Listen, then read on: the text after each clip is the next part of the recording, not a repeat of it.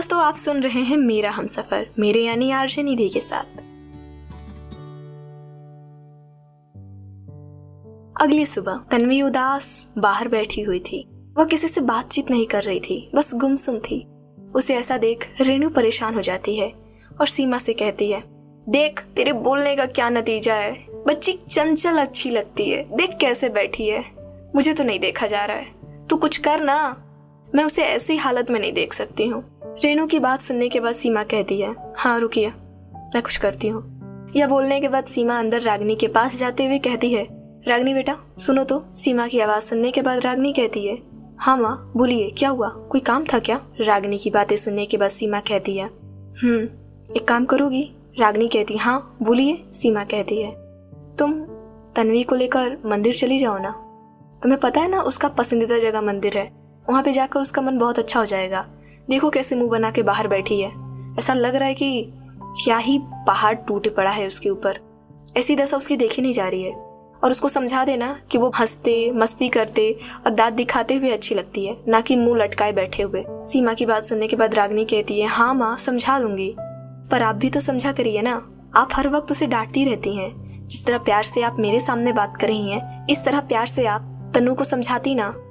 तो वो समझ जाती, पर आप जब भी उससे बात करती हैं, गुस्से से ही बात करती हैं। ये प्यार वाला चेहरा आप उसे क्यों नहीं दिखाती हैं? आपके प्यार से ही वो अनजान है। आप कितना कम उससे प्यार से बात करती हैं? आपको पता है, प्यार से समझाया बात की आपको महीने बीत गए हैं। आप जब देखो तब बस तन्वी पे गुस्सा ही करती रहती हैं। मुझे तो समझ में नहीं आ रहा है, आपको प्रॉब्लम क्या है तन्वी से? अब आप उसे काशी भी छोड़ने पर मजबूर कर रही हैं। यह जानने के बाद भी कि उसे काशी से कितना लगाव है या कितना प्यार है। रागनी की बातें सुनने के बाद सीमा कहती है मैंने तुमसे जो कहा है बेटा तुम वो करो। ज्ञान नहीं मांगा है, इसलिए मुझे ज्ञान तो दो नहीं। करना है तो करो, और नहीं करना है तो साफ़ साफ़ मना कर दो। मैं दूसरा रास्ता निकाल लूँगी। पर ऐसे मुझे लेक्चर ना दो, मुझे नहीं सुनना है तुम्हारी बातें। अब मैं जो कर रही हूँ, उसी में तन्वी की भलाई है।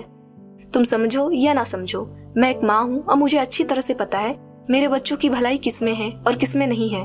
अब मैं हमेशा वही काम करूँगी, जिसमें तुम्हारी अतन्वी की भलाई हो, चाहे मेरा किया हुआ काम तुम दोनों को गलत ही क्यों न लगे? और हाँ एक और बात रागनी। मेरा किया हुआ काम आज तुम्हें गलत लग रहा है। पर जब तन्वी का भविष्य कल को उज्जवल हो जाएगा ना तो तुम कहोगी कि हाँ माँ ने जो किया था वो सही किया था। एक माँ कभी भी अपने बच्चों का बुरा नहीं चाहती है। इस बात को तुम समझ जाओ तो अच्छा होगा। सीमा की बात सुनने के बाद रागनी कहती है, मुझे पता है एक माँ अपने बच्चों का बुरा कभी नहीं चाहती है। पर एक माँ को यह भी सोचना चाहिए कि उसके बच्चे क्या चाहते हैं।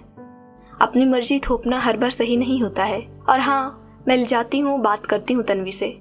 आप निश्चिंत रहिए। इतना बोलने के बाद सीमा किचन में आके काम करने लग जाती है। आगे क्या होगा? क्या तन्वी मंदिर जाने को मान जाएगी या मना कर देगी? कैसे मनाएगी सीमा तन्वी को? जानने के लिए सुनते रहिए मेरा हम सफ़र आपकी आरजे निधि के साथ। सिर्फ़ ऑडियो पिटारा डॉट कॉम और सभी ऑडियो स्ट्रीमिंग प्लेटफॉर्म पर। ऑडियो पिटारा सुनना ज़रूरी है।